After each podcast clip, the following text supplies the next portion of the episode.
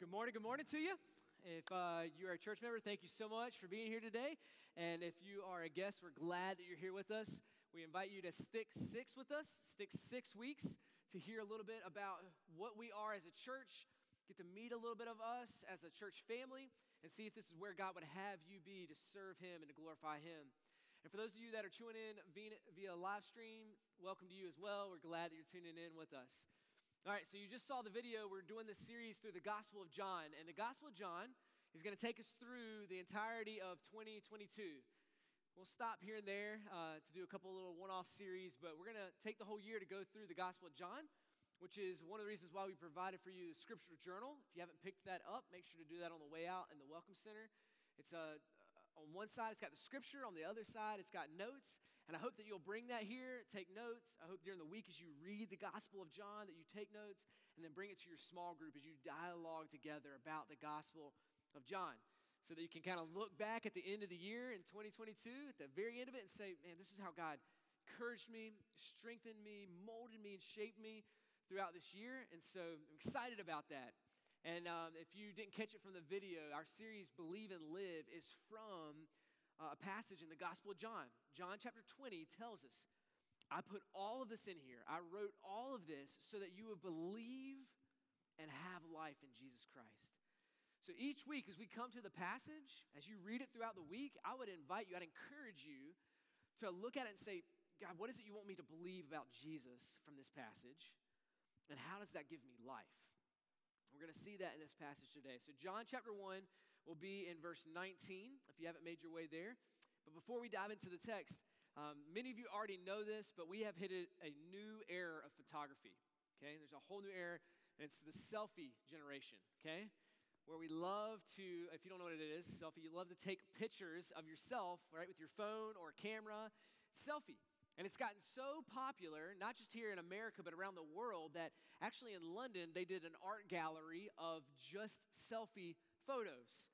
And people came in and just looked at other people's selfie photos, right? Like it's become that big of a deal and that popular.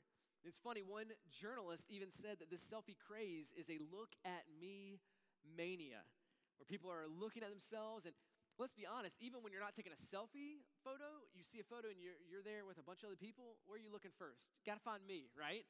Where am I at in this photo? And oh, there I am, right? That's kind of the, the culture in which we live in. And the reason why I tell you that today is because we're going to see that there's a group of people that come to, to John, and what they're looking for is a selfie. They're looking for John to take a snapshot of who he is so that they know, okay, ah, that's who you are. And what John is going to do is he's going to say, no, no, no, no, it's not about me. There's something much, much greater that you need to see. And he turns their gaze and tells them to look and behold something much, much greater than himself. And this is what we see starting in verse nineteen of John one. And this is the testimony of John. Now, before we keep reading, just to clarify, this is important. The testimony of John here, this is not John, the author of the Gospel of John, okay?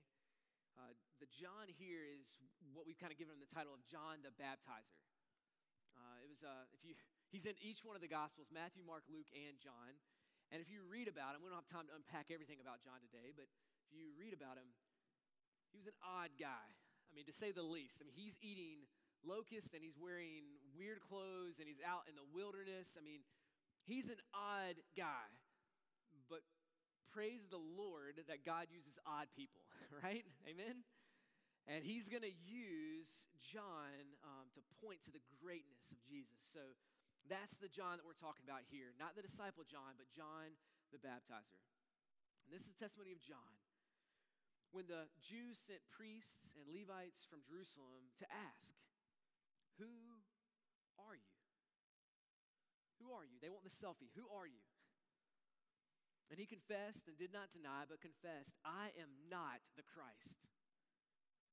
And they asked him, what then? Are you Elijah? And he said, I'm not. Well, are you the prophet? And he answered, no. So they said to them, who are you? We need to give an answer to those who sent us, so what do you say about yourself?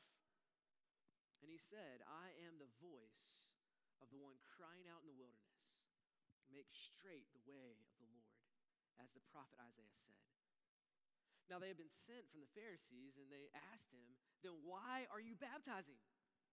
If you're neither the Christ, nor Elijah, nor the prophet. And John answered them, I baptize with water, but among you stands one you do not know, even one who comes after me, the strap of whose sandal I am not worthy to untie. And these things took place in Bethany across the Jordan where John was baptizing.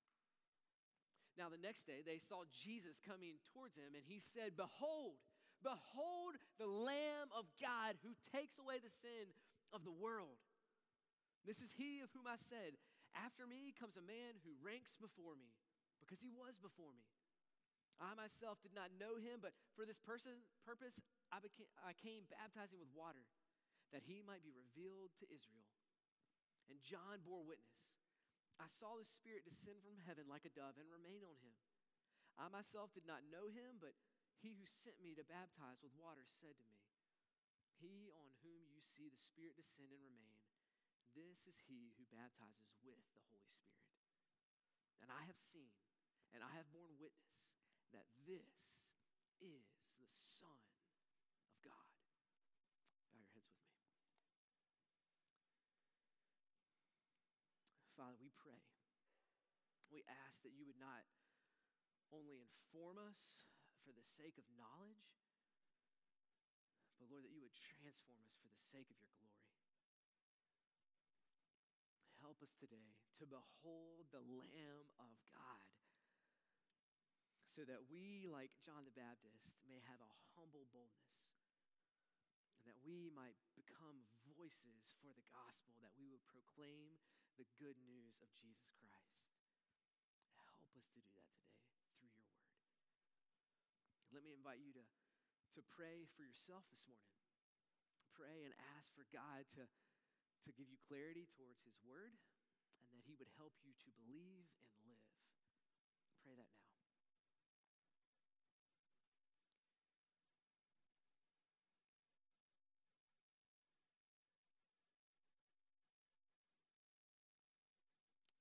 And then take a moment just to pray for me, that as I open up this passage about the, the goodness and the glory and the greatness of God, that I would just be able to proclaim that in a way that glorifies him and that strengthens us. Pray for me now.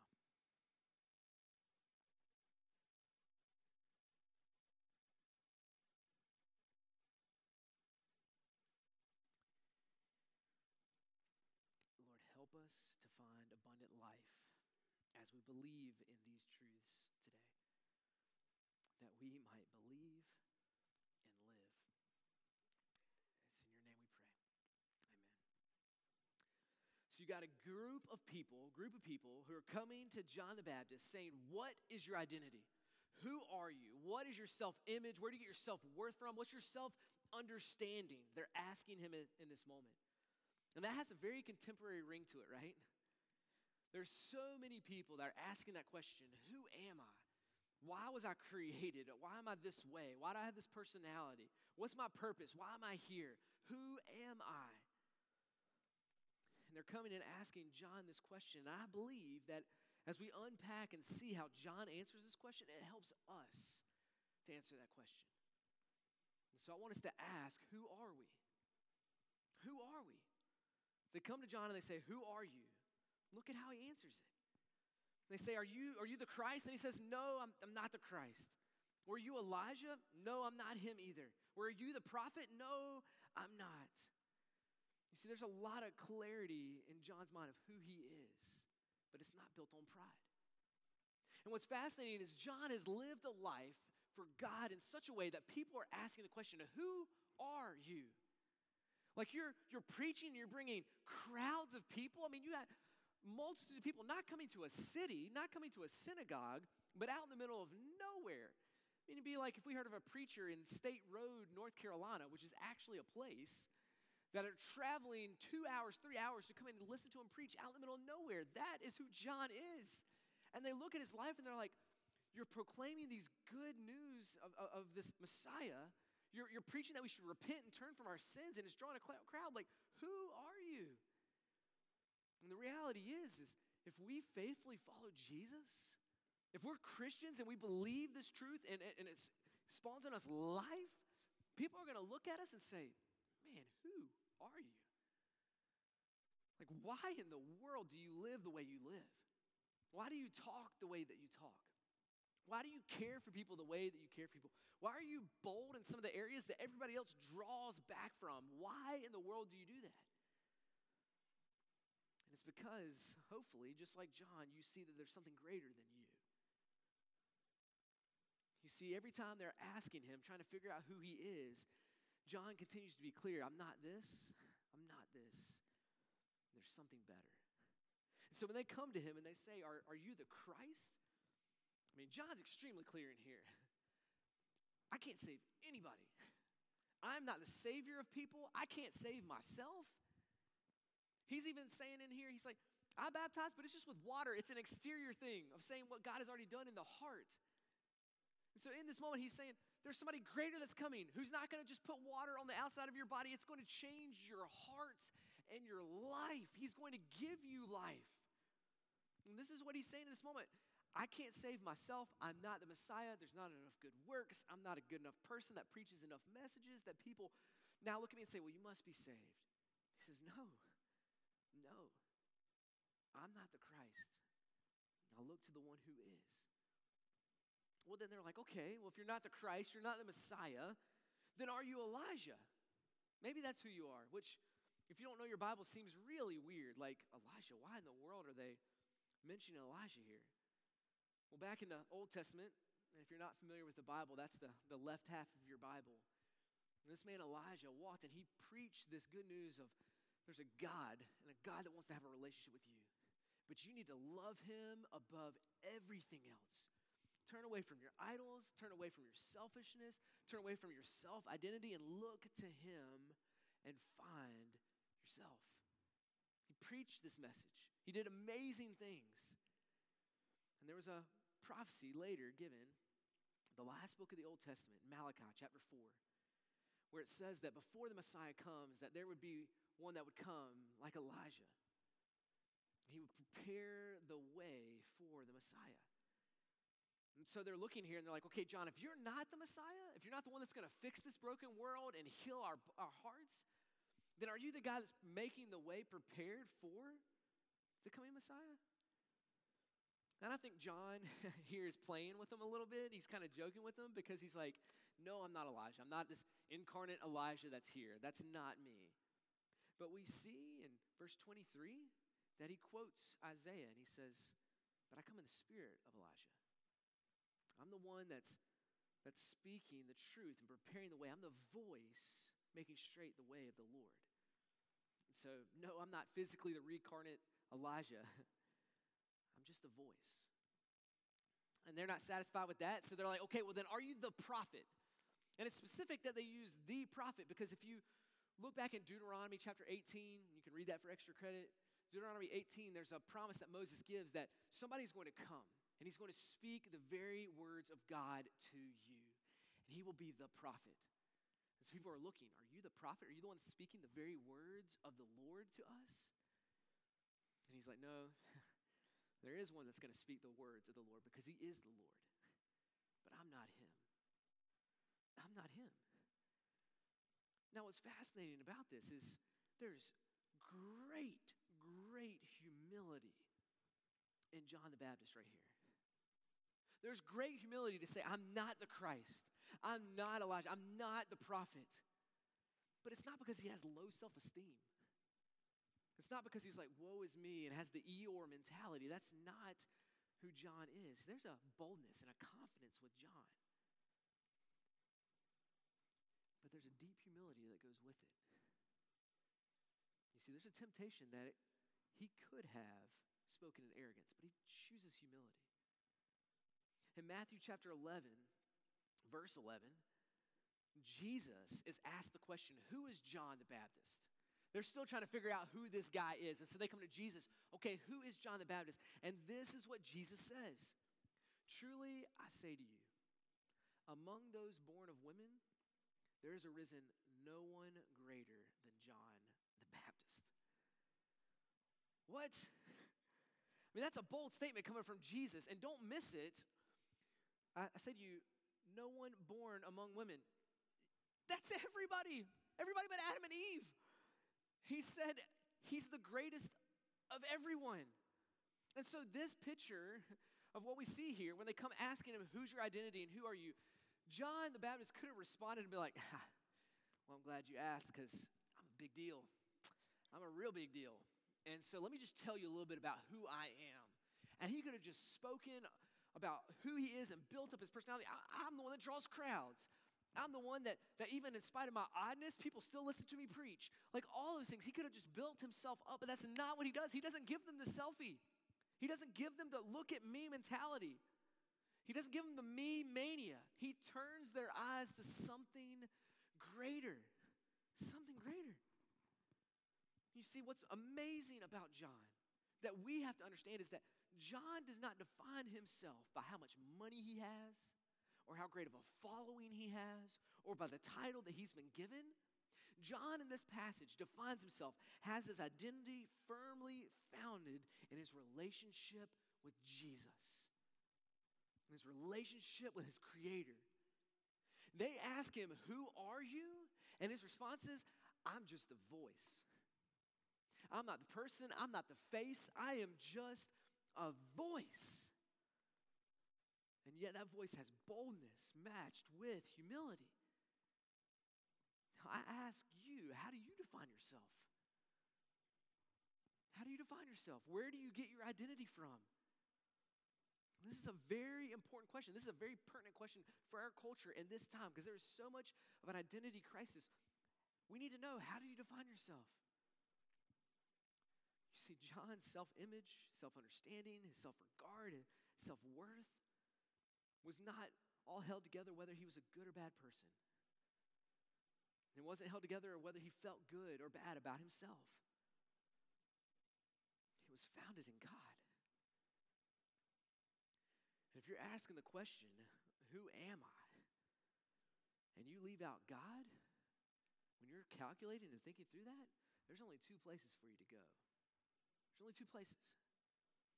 What other people think about you, or what you think about yourself. And that's how you define yourself. John chooses neither. But if you take God out of the equation, then you look and you're saying, what do other people think about me? And we look at our family, or we look at our peer group, or we look at the culture, and we're like, what do they think about me? And we build our life on that. But if you build your life on that, you will burn your life to the ground. It's like trying to hit a moving target that's never still. You're like, well, my family thinks this about me. I'm going to try to be that. Oh, no, well, my friends think this. Oh, well, the culture thinks this. And who am I? I don't know. And we're so confused because we're looking at everything else and allowing others to define who we are. And it's a miserable existence to live like that. It's not where John looks. And if you live that way, most often it leads you to you just get exhausted and tired and just say, I'm done with that. I don't even care what other people think. All I care about is what I think about myself. I'm going to define me. And that's a miserable place to be too, because then you're self-absorbed. You're selfish. All your life is about you. Does my boss not know who I am? I'm a big deal. You should know how important I am. And so we live in such a way that we're angry at our jobs all the time because they should know how important I am, because we've decided this is who I am, this is how great I am. Or it impacts our marriage. And we think, man, my wife should be thankful for me. My spouse should be thankful for me because I'm a big deal. I know how good I am. I know how awesome I am. I've defined myself. My kids should love me and look up to me because I am a big deal. And that's a miserable place to be. Nobody wants to be around somebody like that. And yet when you take God out of the equation, those are your two destinations. What do other people say that I am, or what do I say that I am? Can you imagine if John did that? If John the Baptist said, well, I'm just going to be who other people want me to be. And they come and they're like, are you the Christ? I don't know. Maybe I am the Christ. Am I the Christ? Oh, cool, they think I'm the Christ, so I'm the Christ. Well, no, no, no, no, no. Some people think you're Elijah. Am I Elijah? Maybe I'm Elijah. I guess I'm Elijah. I, no, I don't know. Well, I, I know I'm definitely the prophet because people are saying I'm the prophet, so I'm a prophet. I'm the prophet. Like, there have been so much confusion and, and and unclarity in his life, but he doesn't look there. He doesn't look to what other people are saying about him. He clearly knows who he is because of what Christ says about him. He knows that Christ is the one who formed him in the womb. Christ is the one that has given him a purpose for his life. And so he's just living out that purpose. He's just being the voice, pointing to the face of Jesus Christ. You see, this is what God is calling us to do. Don't look at either. Look at him. Don't look at others. Don't look at yourself. Look to Jesus. You see, that's the reason why John has such a developed character, why he has humility and boldness together, where he has high self-esteem and yet he loves others with humility because it doesn't depend on him. It's his relationship with Christ. That's where we find our strong identity. We have to behold the Lamb of God. Some of the deepest questions that we need to ask are not, who are we? But who is he? That's the question that we have to ask. That's where John pushes them to look. Stop looking to me. Stop asking, who am I? Start looking to Christ and who is he? So let's do that, church. Who is he? And John's going to tell us. In verse twenty-nine, he says, the next day he saw Jesus coming towards him and said, behold. And behold is not a casual word. We don't use behold a lot today. They didn't use it a ton back then. But that word behold is an important word. It means listen up, pay attention. I got an announcement. This is something that's very, very, very important, and you need to hear it. He says, behold, listen, look at the Lamb of God who takes away the sin of the world. See, John thought it was so important to highlight that Jesus was the Lamb of God. He says it multiple times in the Gospel of John. You look down just a few more verses, you'll see him say it again. Jesus is the Lamb of God. Now, to me, this is a little bit of a head scratcher at first, if you're not familiar with the Bible, because if I were Jesus in this moment and John is screaming out, behold the Lamb of God, I'd be like, whoa, whoa, whoa, whoa. Let's time out for a second. Like, can we use a different animal? Like, when you think of a lamb, like that's gentle, lowly, woolly quadruped, right? Like, that's what you get with a lamb. Like, why didn't Jesus stop John and be like, whoa, John, hold up. Why don't you call me the lion? Why don't you call me the Brahma bull? Why don't you call me the eye of the tiger? Like, why don't you call me that? Like, that's a much better, you know, bold name for me. But Jesus doesn't correct him here. Why, out of all the things that John could have said, he says, behold the Lamb of God. And the reason why is because this thread of the Lamb of God goes through the entire Bible. It's a shadow and a picture of the redemption that would come through Jesus. And you go all the way back to Genesis twenty-two. And I would encourage you to maybe write down each one of these different passages and go read them on your own during the week and see this, this image that we need to see as we behold the Lamb of God. But in Genesis twenty-two, some of you are familiar with that story. God has promised this man, Abraham, that you will have more descendants than there are stars in the sky. And this old man looks and he has one son and he's like, it's all hinged on him? Really? And God says, yes, and I want you to sacrifice that son for me. What? And that's a weird request. And if you go back and read it, the faith of Abraham is amazing. Because in Genesis twenty-two, he, he goes and he tells his servant, hey, we're going to go up this hill and we're going to worship God, my son and I, and then we're, we, we, plural, are going to come back. So he knew if I went up on this hill and I laid my son down on the altar, God would either raise him from the dead, Hebrews tells us, or he'd provide something else for us. And so he goes with faith to make the sacrifice. He's, his son asks him while they're going up the mountain, like, where's the lamb, Dad? Like, we're supposed to sacrifice a lamb. Where is it? And he looks at his son. He's like, God will provide the lamb. God will provide the lamb. And they get to the top, and they're about to make the sacrifice, and God provides an animal. but it's not a lamb. If you read it, it's a ram. It's because there is a lamb who's coming that would be our substitute. It was Christ. There in Genesis twenty-two, there's a shadow of the substance of Christ. Then you fast forward a couple centuries, you get to the book of Exodus. God's people are enslaved there now, and in Exodus twelve, God's been working all these different miracles. Some call them plagues, but God is showing that he is more powerful and mighty than all these idols in this culture. He's like, I've got power, I've got might, I've got strength. So turn to me and look to me. And the last plague that he brings is that because of their rebellion, both the Egyptians and the Israelite people, because of their rebellion, the firstborn of every family would die. Unless, unless what? A lamb that is pure and spotless is sacrificed. And that blood is painted on the doorposts. And if so, the angel of death, when he comes, instead of us bearing the wrath and the judgment of God for our sins, it passes over us. Hence the name Passover. Then you fast forward just a, another little bit, you get the book of Leviticus. Leviticus chapter four, Leviticus sixteen. Read the whole book of Leviticus. It's full of the, the lamb imagery. How a lamb was sacrificed on the Day of Atonement, okay? This is important. This is really important. The Day of Atonement. And atonement means to cover sin. That lamb in the book of Leviticus could not take away the sins of the world, could not take away the people's sins. It was a covering of the sins on the Day of Atonement. And then you look at the book of Isaiah, chapter fifty-three.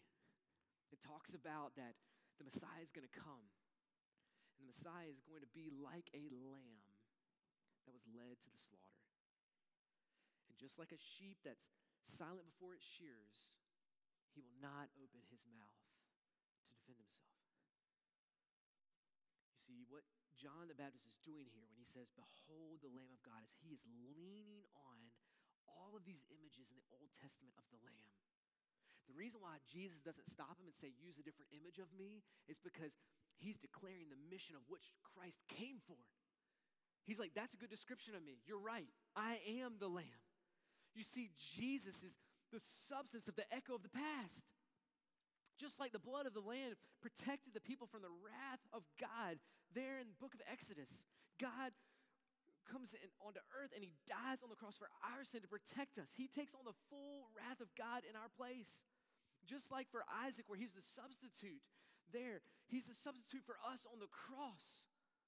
Just like a lamb that was laid on an altar to be slaughtered, Christ was laid on the cross to die for our sins, not to atone for them, but this passage says to take away the sins of the world.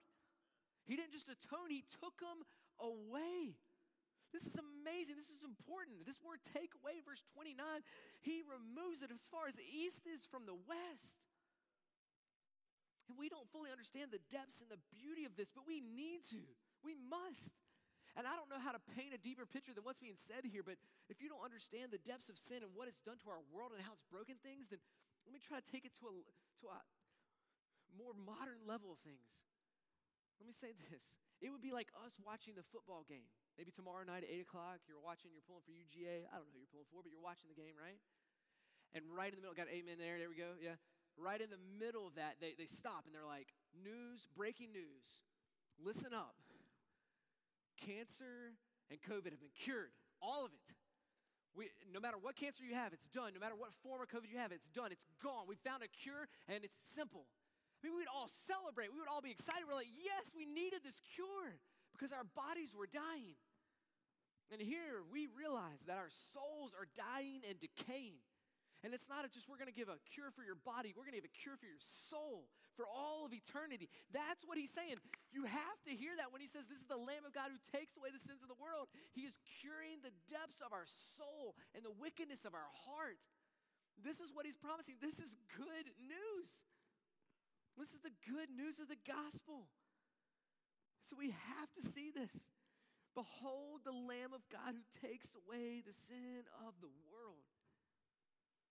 And underline, circle, highlight the world because that's important.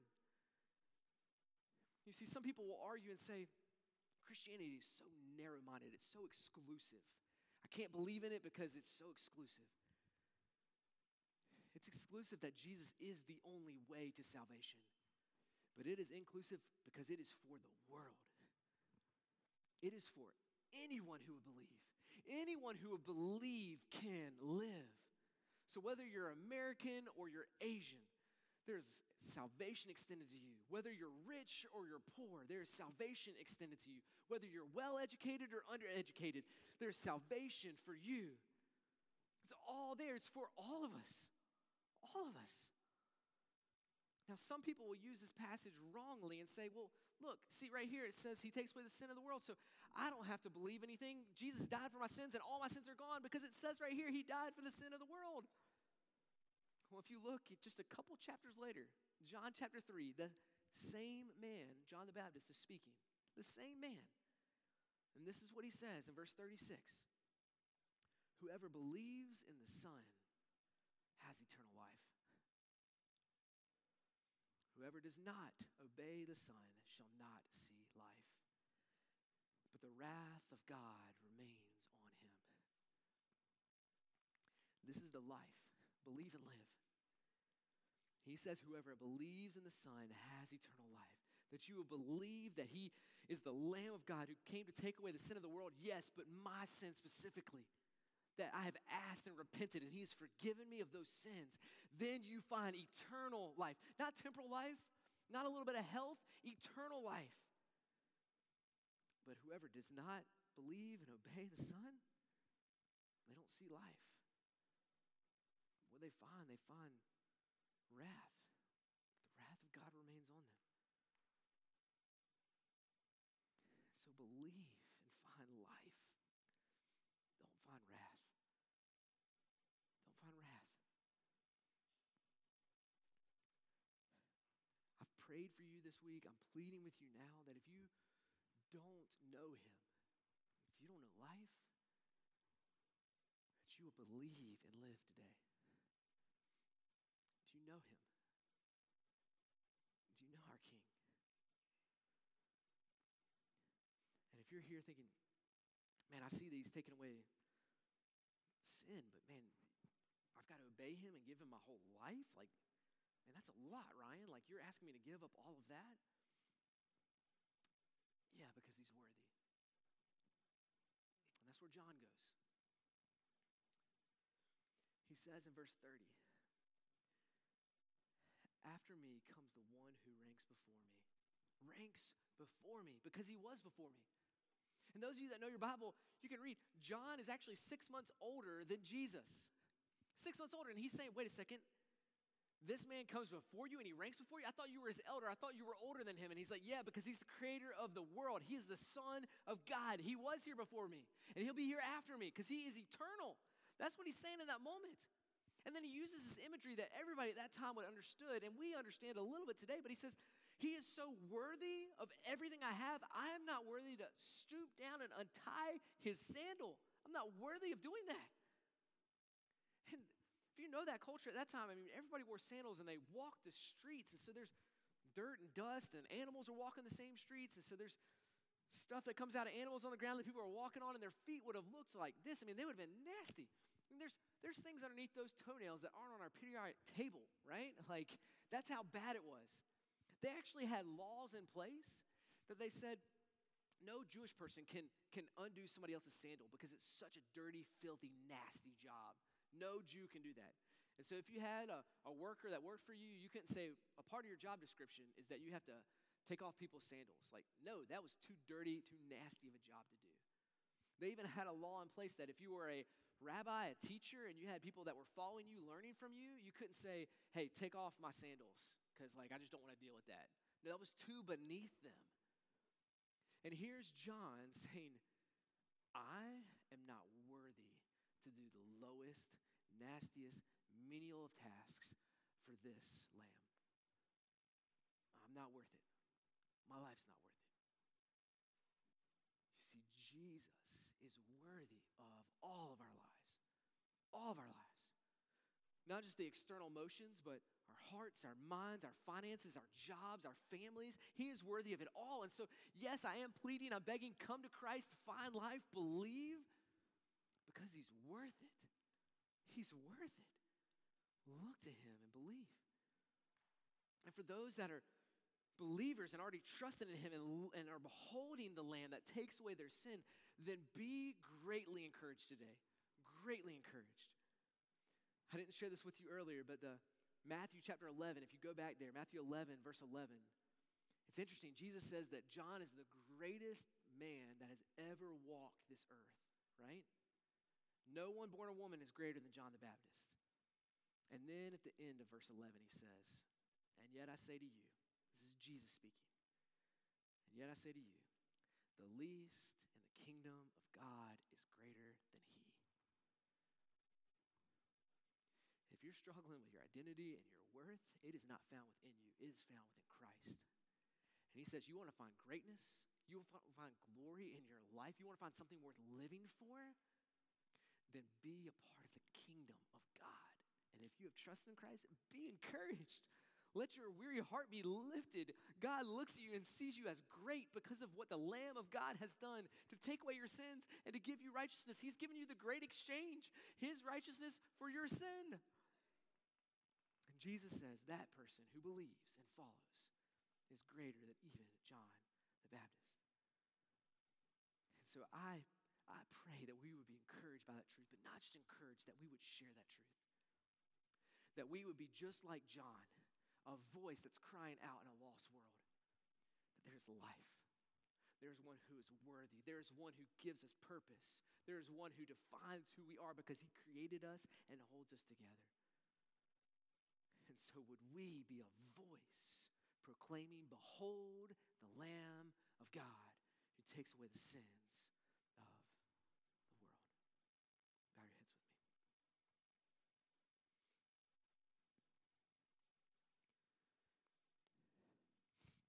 If you're here and you know, you know that your, your sins have weighed heavy on your mind and on your heart, then behold the Lamb. If you're struggling with who you are and why you're even here and why you're alive, you're even struggling, sadly, with thinking, is your life even worth it? Would you stop looking to others? Would you stop looking to yourself? And would you behold the Lamb and find your hope? Find your life? Would you believe and live today?